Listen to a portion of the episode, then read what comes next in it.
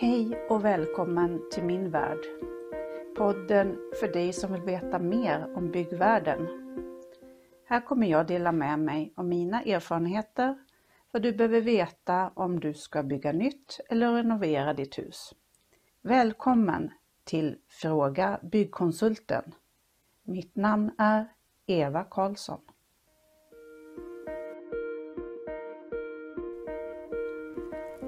Tycker du om det du hör så tryck på tumme upp. Följ min podd så att du inte missar nästa avsnitt och dela gärna så att fler får ta del av min kunskap. I det här avsnittet pratar jag om övriga attefallsåtgärder som tillbyggnad, takkuper och att inreda en ny bostad i ett enbostadshus. Alla de här attefallsåtgärderna ska uppfylla kraven i plan och bygglagen. Men det finns vissa undantag beroende på vad åtgärden ska användas till. Om vi börjar med tillbyggnad så får den vara max 15 kvadratmeter för att vara en attefallsåtgärd. Man får endast bygga en attefallstillbyggnad på ett befintligt en eller tvåbostadshus. Och man får inte ha byggt en attefallstillbyggnad tidigare på samma hus. Den här tillbyggnaden får inte vara högre än bostadshusets taknockshöjd och den måste placeras inom 4,5 meter från tomtgräns. Annars behöver du grannarnas medgivan. Det finns en hel del placeringar där du inte får utföra en attefallstillbyggnad bygglovsfritt. Och det är om du bor i ett område eller i en byggnad som anses särskilt värdefull, där det finns ett riksintresse för totalförsvaret eller om det krävs bygglov enligt detaljplanen som gäller för ditt område. En annan attefallsåtgärd är uppförande av takkupor. Och takkupor får endast byggas på befintliga en och tvåplanshus som en attefallsåtgärd. Efter att du har byggt dina takkupor så får det högst finnas två takkupor på ditt bostadshus.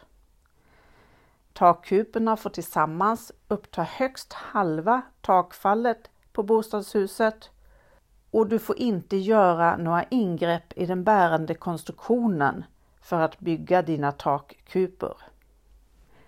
Även här så är det så att om du bor i ett hus som är särskilt värdefullt eller om det i detaljplanen anges att det krävs bygglov så är det bygglov som gäller även för takkupor. Den tredje attefallsåtgärden är att du kan inreda en ny bostad i ett enbostadshus. Om du inreder en ny bostad så måste båda bostäderna uppfylla bostadsutformningsreglerna i plan och bygglagen. Och för att du ska uppfylla kraven krävs minst 21 kvadratmeter i en självständig bostad.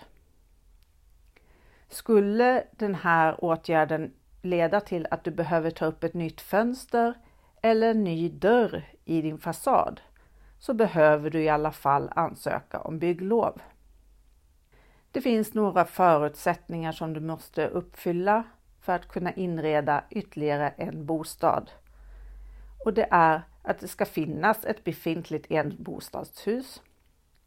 Sen är det som tidigare att det finns vissa undantag där det krävs bygglov i alla fall.